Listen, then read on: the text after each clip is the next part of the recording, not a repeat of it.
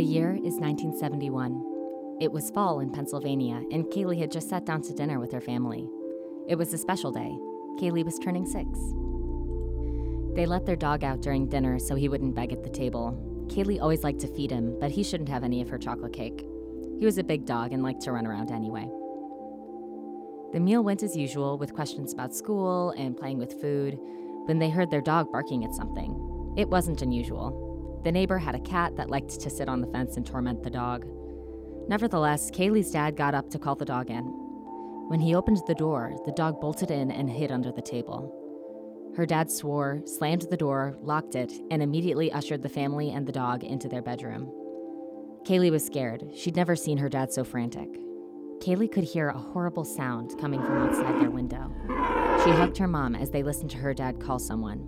"Hello, animal control?" he said. "I don't even know what to tell you I saw, but you need to get here fast." Kaylee had heard some scary stories about animals hunting dogs from her friends at school, but her parents always told her they weren't true. She couldn't get an answer out of them at first, but after lots of questions, they finally admitted it to her. They'd just seen the Waterford Sheepman. This is five minute Myths with your host, Elena Nabarowski.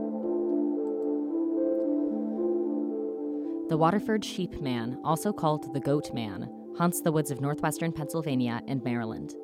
Reports describe him as a tall, man-like creature with rugged white fur, huge horns like a ram or a goat's, and an axe that he uses to kill his prey. The Waterford Sheepman of Pennsylvania and the Goatman of Maryland have been sighted more than three hundred miles from one another, but reports about them prove similar enough that they might be the same cryptid.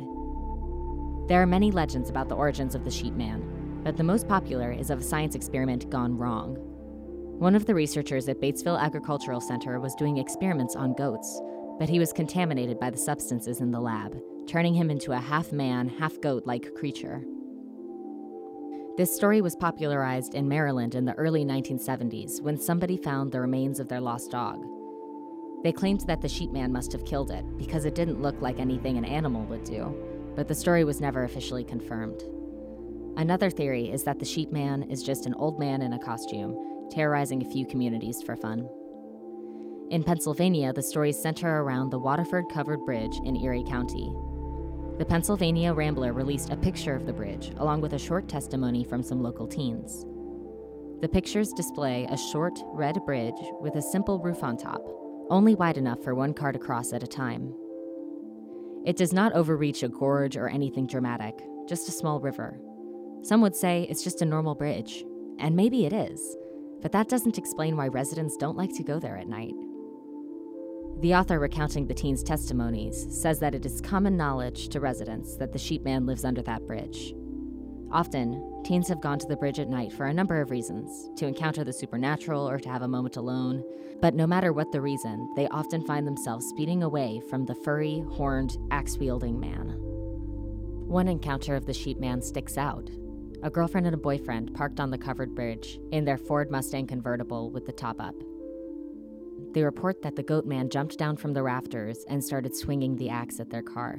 They got out of there fast, leaving tire marks on the dirt road behind them. They say that the top of the car was so mangled that they had to get it replaced. They would have filed a police report, except their parents were embarrassed, thinking that the kids must be lying. Neither one of them has been back since. Just like the theory in Maryland, it's possible the sheep man is a man in a costume or some kids pulling a prank. But anyone charging at teens with an axe should rethink their conception of a prank. Many would call that encounter assault and nowhere near funny. It would also not explain the killing of local dogs, which also does not fall under the category of a prank. Whatever creature is doing these things seems to be serious about its malicious goals. And real or not, locals should keep their eyes out. There are no monsters under your bed, but they might be in your backyard. And one day, you might have to ask yourself, are you a believer? This has been five minute Myths with your host, Elena Nabarowski, on Radio Free Hillsdale one oh one point seven F M.